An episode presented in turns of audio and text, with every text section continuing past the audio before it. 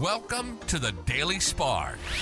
A quick flash of inspiration as you dare to shine. Here's your host, Pamela Gere.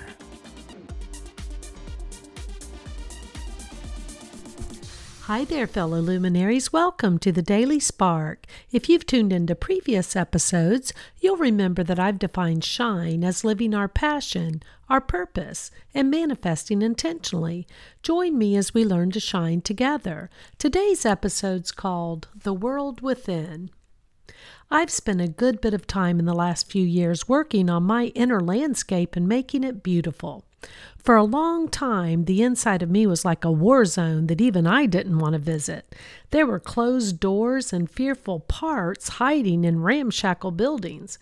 But as I've grown in my own self-love, self-acceptance, and willingness to open all the doors and windows and air the place out, I've created a new space.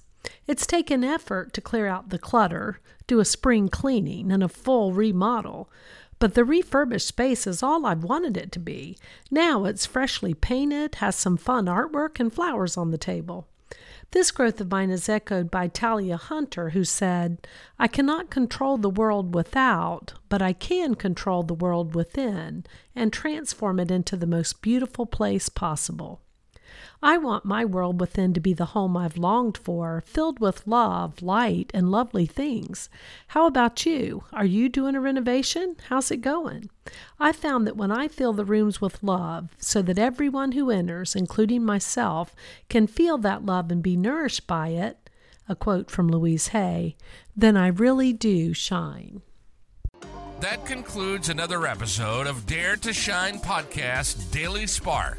A quick flash of energy to inspire you to shine. Please go on over to iTunes or wherever you listen to the Dare to Shine podcast and subscribe and leave a rating. That helps other luminaries like you find this show and begin to shine.